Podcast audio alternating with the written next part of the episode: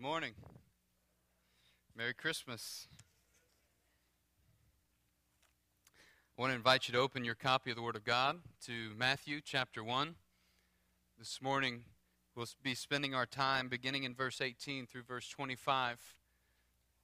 Matthew's account of the birth narrative of Christ. The title of the message this morning is Jesus Emmanuel.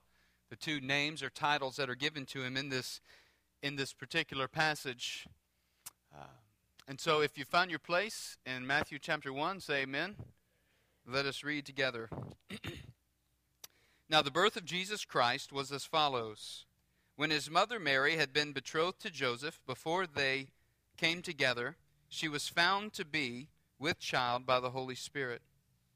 And Joseph, her husband, being a righteous man and not wanting to disgrace her, planned to send her away secretly.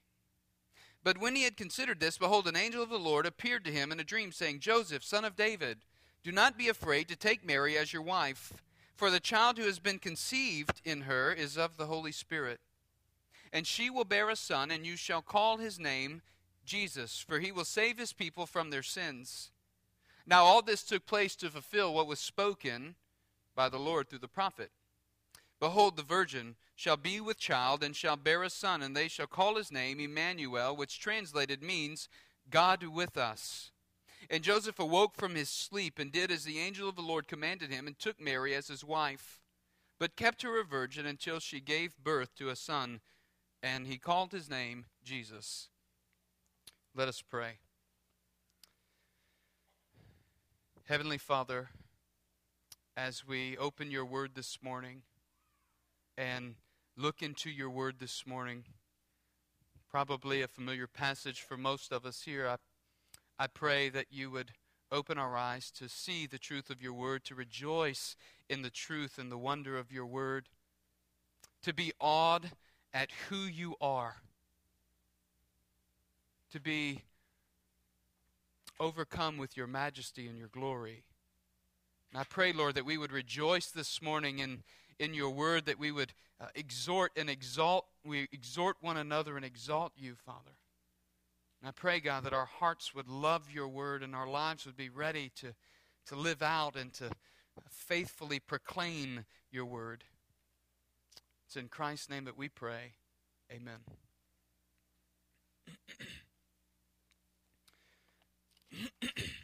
during, uh, during Christmas, we often speak about Jesus Christ as the baby in the manger. It's not, uh, that's not something that's really foreign to our conversations, but it's not as often that we speak about Jesus Christ as the virgin born Messiah, the immaculate uh, conception. And it's not often that we consider, or maybe we do, but in my opinion, it's not often that we consider Jesus Christ as the virgin born Messiah. We talk a lot about him being there in the manger, but not as much about the virgin conception. And so this morning, I just want to ask you simply to consider this. What do you believe? What do you believe about the virgin birth? Do you believe that Jesus Christ was born of a virgin? Was born of a virgin named Mary? Do you believe that Jesus Christ was born of a virgin? And is this a significant doctrine for the church today? Two questions I really want us to deal with this morning. Do you believe, do I believe that Jesus Christ was born of a virgin? And second, secondly, is this, is this a significant doctrine for the church today? That is the virgin conception and virgin birth. And by the way, when we speak about the virgin birth, there cannot be a virgin conception if there's not a virgin birth. And so we speak about the virgin conception and birth in one. Does that make sense? So the virgin birth necessitates a virgin conception. And so I, I want to share with you for a moment of uh, the claims of, of, many skeptics today. I, I went to a relig- religious tolerance website and uh, just looked at some of the things that they have claimed and some of the assertions that have been made. I want to share those with you. Uh, one, one of them is that Paul seems to have been unaware of the virgin birth as we read through Scripture. Another one that an assertion that, that skeptics make to, to discredit the virgin birth. They would say the virgin birth may have been copied from a Roman fable or another religion. They say the Jewish Christians rejected the virgin birth. They say that, well, the, the virgin birth, the story, it was delayed in creation, this birth story. Then there's others who say it's a response to an, uh, and inspired by the Hebrew scriptures and the prophecy of, of the Hebrew scripture. Others say the virgin birth story was just an honest mistake. Other skeptics claim the virgin birth story is an allegory. Some claim that the Gospel of John implies a normal birth rather than a virgin birth. And the list goes on and on and on. The skeptics that are out there that try to discredit the virgin birth and what Scripture affirms and asserts through, uh, through the virgin birth. But each of these false assertions can be discredited rather easily. And on top of that, the burden of proof is on really the skeptic, not the doctrine of the virgin conception and birth.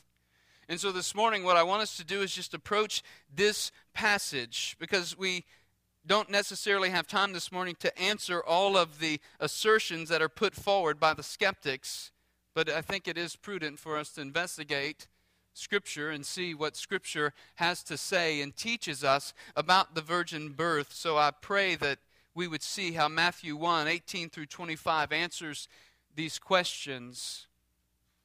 Not the assertions that are put forward by the skeptics, but specifically these questions of number one, was Jesus Christ born of a virgin? And number two, is the virgin birth a significant doctrine for the church today?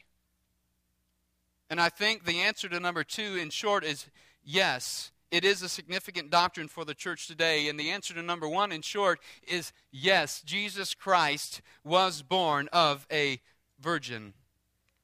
I think Scripture affirms, in fact, that, that this is really a foundational and an essential doctrine of the Christian faith, one that we must seek to uphold and keep in the forefront of our minds.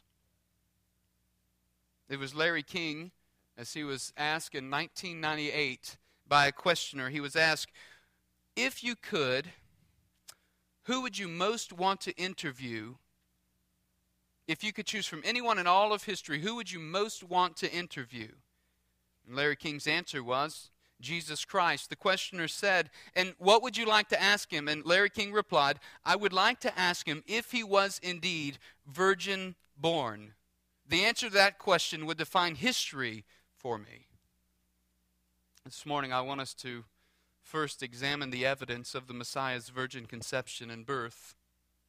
I want us to, secondly, see the significance of the virgin born Messiah. And so, first, let us examine, let us answer this first question Was Jesus Christ born of a virgin? Let us look into Scripture and answer this question and examine the evidence of the virgin birth of Messiah. If you haven't found yet, there is, a, uh, there is a, an outline provided in the worship guide for you to go along and follow along with, and there are scriptures that are referenced there in the outline as well. And so, as we examine the evidence of the virgin birth of Messiah, while we're looking at verses 18 through 25 this morning, I, I think first we, we've got to look at, at the genealogical record. But Matthew is, is, is writing to the Jews and to Jewish Christians, and what he's doing in chapters 1 and 2 is he's offering an apologetic uh, an apologetic of hope, basically, for the virgin birth and for Christ being the Messiah. An apologetic hope for the fulfillment of Scripture in the person of Jesus Christ, the long awaited, anointed, and promised Savior. And so, what Matthew does is in chapters 1 and 2, he skillfully crafts the birth narrative to reveal the arrival of the kingdom of heaven in the person of Jesus Christ. And so I want us to see four proofs that I think Matthew gives us in this passage to affirm the virgin conception, the virgin birth of Messiah. The first proof is the genealogical record. The genealogy points to the virgin birth. And so we won't spend a lot of time on the genealogy in verses 1 through 17 specifically, but I just want to point out how the genealogy itself opens up the door and asks the question and paves the way for us to see that Jesus Christ was born of a virgin. And so, first, in verse 1 of the genealogy, the record of the genealogy of Jesus the Messiah, He says, the son of David, the son of Abraham. And this word for the record, it's the word for book. And some say here's the, the beginning where he talks about the, the book of origins of Jesus the Messiah, because this word, genealogy, in verse 1, speaks to origin, the birth, the beginning. And so we see the record of the genealogy, the book of origins of, of Jesus, Messiah. Matthew begins this account by pointing us to the lineage of Jesus the Messiah, taking us back to Abraham, the promised one, the promised patriarch. And ultimately, in doing this in verse 1, Matthew intends to leave us with a question that he will answer in verse 18. And the question is who then or where from does where is the origin of Jesus Christ from? Where does he come from? In verses 2 through through 15 of the genealogy, there's a pattern that's developed where he says A begat B, A begat B, A begat B. I won't read through all of them, but just start in verse 15. Eliud was the father of Eleazar. Eleazar, the father of Matthan. Matthan, the father of Jacob. You see, that's the pattern that's established through chapter verse 2 through verse 15. And then you get into 16, and the pattern at the end of this genealogy is broken. Look at what it says Jacob was the father of Joseph. Joseph was the father of, doesn't say that? It says Joseph was the husband of Mary, by whom Jesus was born, who is called the Messiah. That is, the pattern being broken, Joseph being the husband of Mary, it indicates here that Joseph is not the biological father of Jesus. And the point is even further emphasized through that relative pronoun there in verse 16 whom. You see that whom? It's a feminine pronoun, and it refers back not to Joseph, but to Mary, pointing out that Joseph is not the father of Jesus not the biological father of Jesus. And the question that must be in the mind of the reader, that must be in our minds then, is who then is the father of Jesus? Where? From where is his origin? Question is said if Joseph isn't the biological father, then where does he come from? And Matthew places where he comes from, he places the answer to this question emphatically at the beginning of verse 18, where he says, Now, the birth of Jesus Christ was as follows. And he gives us the origin. But this word for birth in verse 18, it's the same word that's used for genealogy, the same exact word that's used for genealogy in verse 1. This origin, the record of the genealogy, the book of origin, the origin of Jesus the Messiah, we see in verse 18 now the birth of Jesus Christ. Now, the origin of Jesus Christ was as follows. And so he begins to lay out and answer this question that is posed in the genealogy of the origin. Where does this one come from? Where does this Christ child, this baby, this Messiah, where does he come from? Of course, the origin is what we know as the incarnation, where God Himself steps down out of heaven and takes upon Himself the form of man and is birthed through Mary, the mother of Jesus. Not to get ahead of ourselves, I want to show you proof two. The second, so the first proof is the uh, the genealogy points to the virgin birth, sets up this question for us of the virgin birth. The second proof is found in verses 18, 19, and 25, and that is the reality that Mary was pregnant before they came together. And so you see, the skeptics claim that well, Joseph was actually the biological father of Jesus. And they really came together before. Uh, and, and this was something that, that the, the biblical authors, they just don't want to acknowledge. But in verse 18, we see that Mary was pregnant before they came together. In fact, it says, when his mother Mary had been betrothed to Joseph, before they came together, she was found to be with child. Of course, this greatly disturbed Joseph. This word, before they came together, it's literally used here, and, and it's used specifically to refer to the intimate relationship between a husband and a wife. There had not yet been an intimate union between Joseph and Mary, and Matthew is careful to spell this out for us. It says, when Mary had been betrothed to Joseph, before they came together, she was found out to be with child.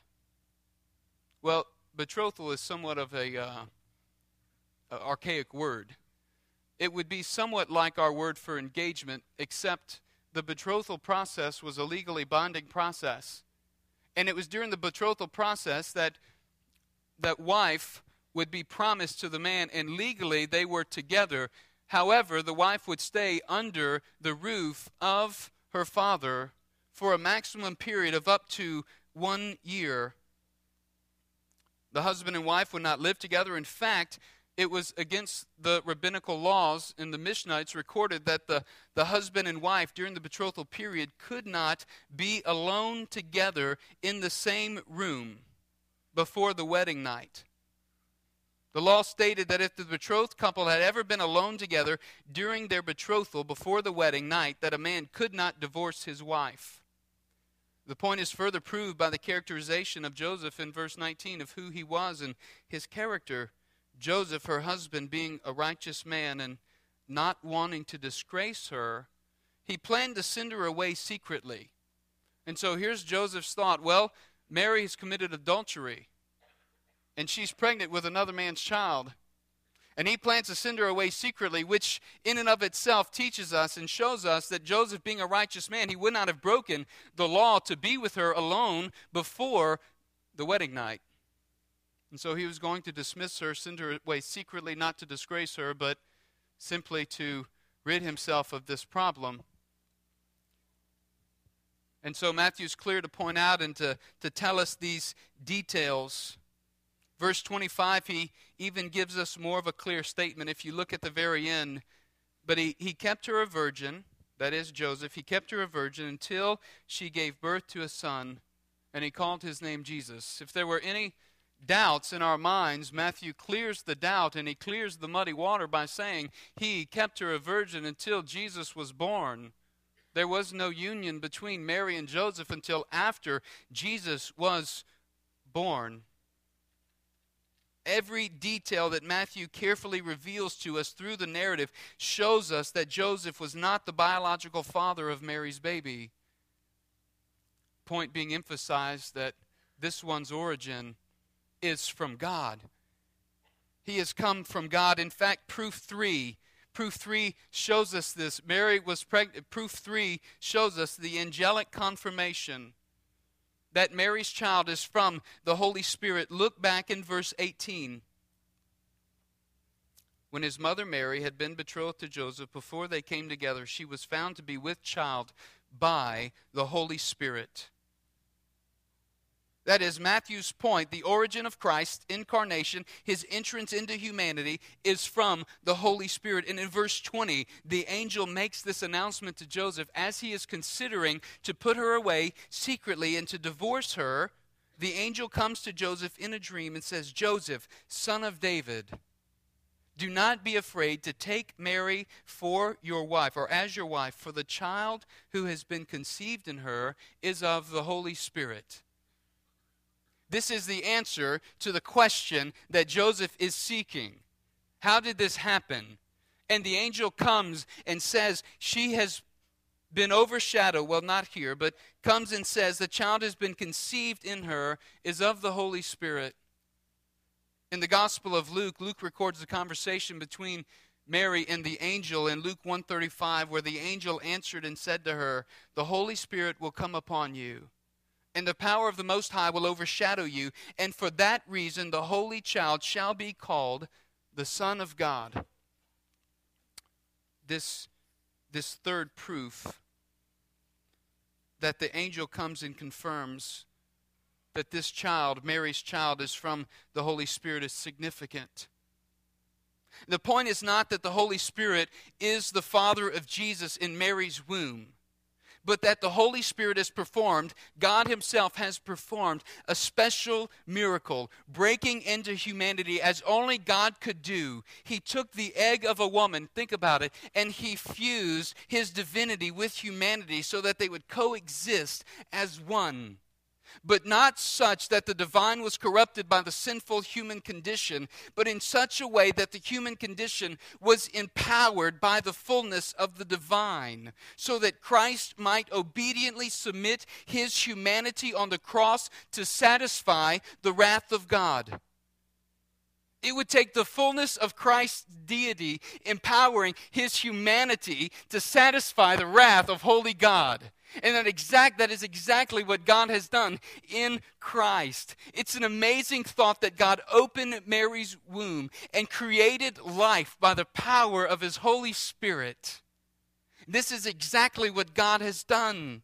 The Holy Spirit put life into the womb of Mary so that the divine human child grew within her until she gave birth.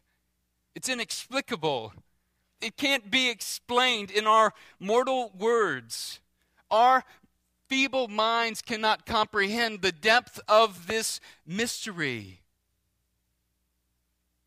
The point is that God manifested his presence and his power to perform a special miracle. And the reason the virgin birth, the immaculate conception, is a miracle is because it defies all explanation. It cannot be explained. And if it could, it wouldn't be a miracle. This is the miracle of the Immaculate Conception, the virgin birth.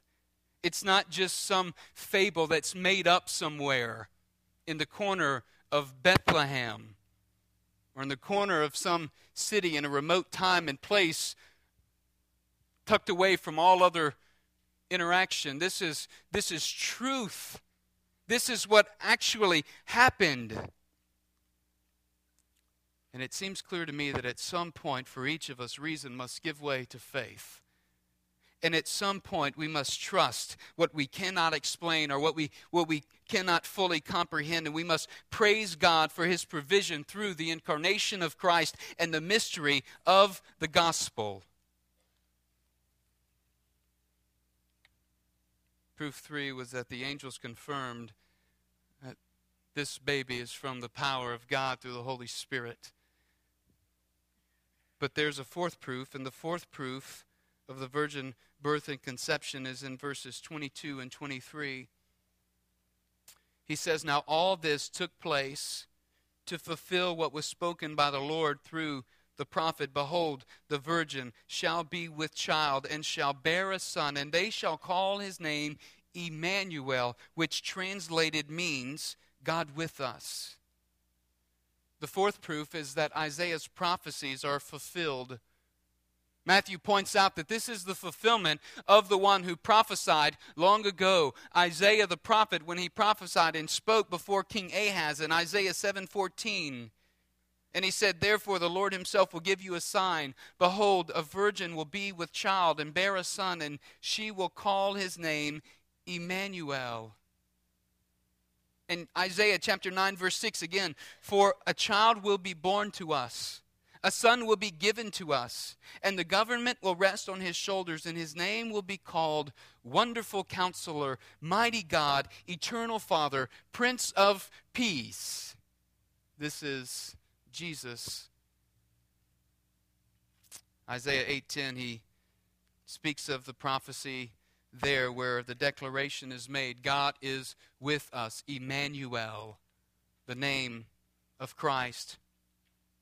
And thus we have, we have the answer to the origin of Jesus, the baby in the manger, God Himself, Jesus Christ, God stepped down out of heaven to walk among creation. So I submit to you this morning that not only do the Old Testament prophecies offer evidence of the virgin conception and birth, but the New Testament validates the virgin conception and birth.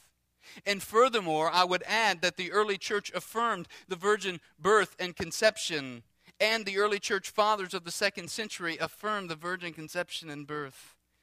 The historicity of the virgin birth is accurate because Scripture is accurate and because Scripture is authoritative. We stand on the authority of God's Word. So Matthew's careful to point out to us that Jesus Christ was born of a Virgin Mary. We see the evidence this morning. We examined the evidence this morning. I invite you to continue to examine the evidence this morning. Was Jesus Christ born of a virgin? The answer from Scripture is yes. Yes, he was. But the second question we posed this morning was this Is the virgin conception and birth is it a significant doctrine for the church today? The answer is yes. I, I, want us to see the significance of the virgin birth of Messiah. Beginning in verse 21 She will bear a son, and you shall call his name Jesus, for he will save his people from their sins. We hinted at this earlier in reference to the union of, of, of Christ's divinity and his humanity. And if we affirm that, that Adam and Eve's sin in the garden tainted all of humanity, the doctrine of original sin, and we do affirm that, then we must be careful as to how we understand the union of Christ in his hum- humanity and his divinity, in his incarnation. And the necessity of the virgin birth does not have to do with the absence of the Father for the removal of the sin nature because Mary herself had a sin nature. Instead, it has to do with the protective power of the Holy Spirit that secures the divine nature and performs a wonderful miracle on that day. The significance of the virgin birth of Messiah is revealed then through the two names that are given to Messiah, to Jesus, in verses 18 through 25. The first one, verse 21, you shall call his name Jesus. The understanding, the etymology of the word Jesus, it comes from the word Yeshua, which is Joshua in the Greek. And Joshua means Yahweh saves, God saves. And so it's fitting. It's fitting that Joseph would name Jesus Jesus. It's fitting that he would be named Jesus. God saves. Look at what the passage says in verse 21. He will save his people from their sins. And in verse 25, but he kept her a virgin until she gave birth to a son, and he called his name Jesus, meaning he will save his people from their sins. Why is this so significant? Why is it all so significant that Jesus Christ's virgin birth be affirmed by us as a doctrine that's foundational and essential for the church? Because his divine nature, the incarnation, is at stake in the virgin birth, that certainly is, is one huge reason. But the implications of Christ as God man stepping down into humanity and taking on the form of flesh is hugely significant. Only Jesus Christ the Messiah can save his people from their sins. Jesus is his name because it means he will save his people. And it's exactly what the child king does. In fact, that's one of the, that's one of the points that Matthew makes in the genealogy by pointing out the record of the genealogy of Jesus. He says, Son of David in verse 1. In verse 6 of the genealogy, David is the only one in all of the kings listed in the genealogy that's called king. And then the connection is made for Joseph, Joseph, son of David, in verse 20. And then when Joseph names Jesus, formally adopting him as his son, not biologically, but formally, he is then in the lineage of King David. And the point is that Jesus, this one whose origin is from God, he is King Jesus. And he is the only one, the God man, who could do such a work to redeem mankind on the cross.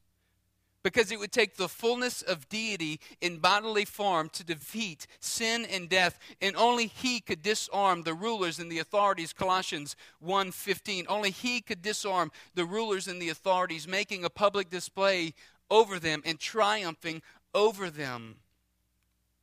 Only He, Jesus, could satisfy the wrath of God by offering Himself as a perfect sacrifice, a, a, perfect high priest. Hebrews chapter 2, verses 14 and 15, and Hebrews chapter 4, verses 15 and 16.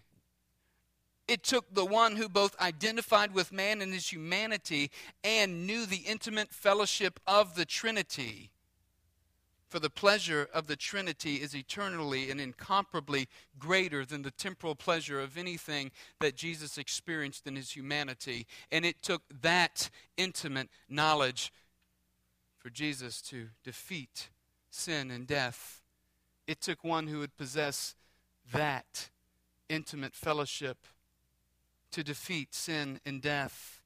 And Jesus remained obedient to the point of death, even death on the cross. Philippians chapter 2, that he might take the flesh to its ultimate end and defeat sin and death, defeat the curse of the fall.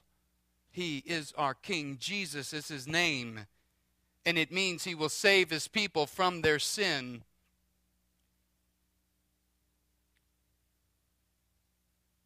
But not only Jesus, that he will save his people from their sin, the wonderful truth that's also communicated in the second name and title that's given to him is Emmanuel. They shall call his name Emmanuel in verse 23.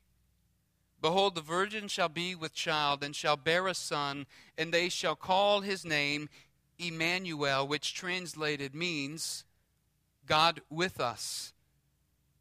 And so here's the picture that's given. First, Jesus is Savior, the one who saves his people from their sins. But not only is he the one who saves his people from their sins, he is also Emmanuel, the one who abides with. God is with his people, meaning God with us. Matthew opens the gospel with the promised Messiah that he arrives and, and he dwells among us. We see that here in chapter 1, verse 23. The promised one, Messiah, he comes, he arrives, and he dwells among us. We're reminded of that in, in, in John chapter 1, verse 14. The Word became flesh and made his dwelling among us. And we beheld his glory, the glory of the only begotten, full of grace and truth. This one, God himself in flesh, dwelling among his people. He tabernacled among us, he dwelt among us. He inhabited the form of humanity. And on our behalf, He satisfied the wrath of God so that we don't have to. By placing faith and trust in Christ, Christ has atoned for the sin of all those who believe in Him by faith. But this promise of Emmanuel, that God is with us, is a it's a new promise in the person of Christ. God dwelt among his people in the Old Testament as they walked through the wilderness. He tabernacled among them. He, he, he lived in the, in the tabernacle. The Ark of the Covenant was his, uh, was his presence among his people in the Holy of Holies. But here, God himself has stepped down and taken the form of man, and now he is with us. And Jesus, uh, Matthew opens his gospel with this, and think about it. Think how Matthew closes his gospel. Matthew chapter 28, verse 20. And I will be with you always, right? Even to the end of the age. Well, Christ is ascending to the Father, but he says, I will be with you always, even to the end of the age. And the reality is that God Himself has given us Jesus Christ, the Savior of the world, who suffers obediently to the point of death to save mankind. And then when He ascends to the Father, He sends the Holy Spirit who will dwell with us. What a tremendous promise to all who are His children who have believed in Him by faith that we have have the Holy Spirit, the good deposit in our life, that God Himself dwells with His people that he does not leave us nor forsake us, even to the end of the age, that he dwells with us.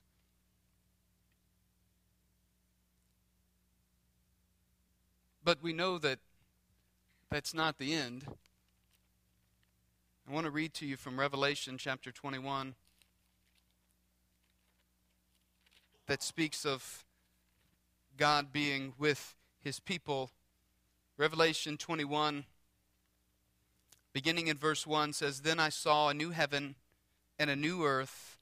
For the first heaven and the first earth passed away, and there is no longer any sea. And I saw the holy city, New Jerusalem, coming down out of heaven from God, made ready as a bride adorned for her husband.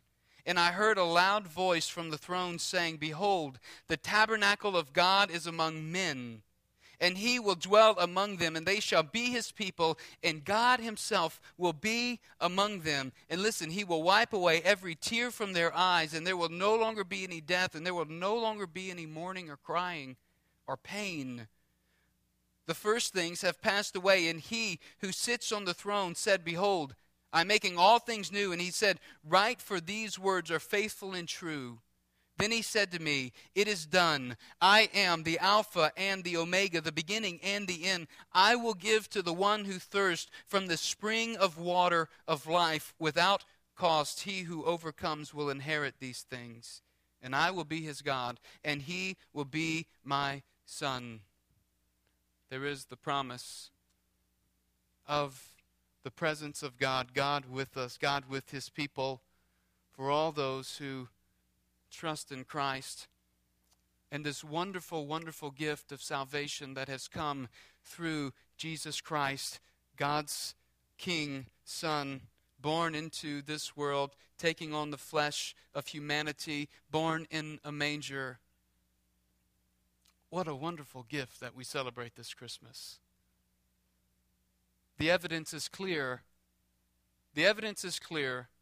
Jesus Christ is born of a virgin. Scripture affirms it. Perhaps the issue, if we doubt the virgin conception of Christ and birth of Christ, is not whether or not it happened, but the issue that we have is whether or not we believe on the authority of Scripture.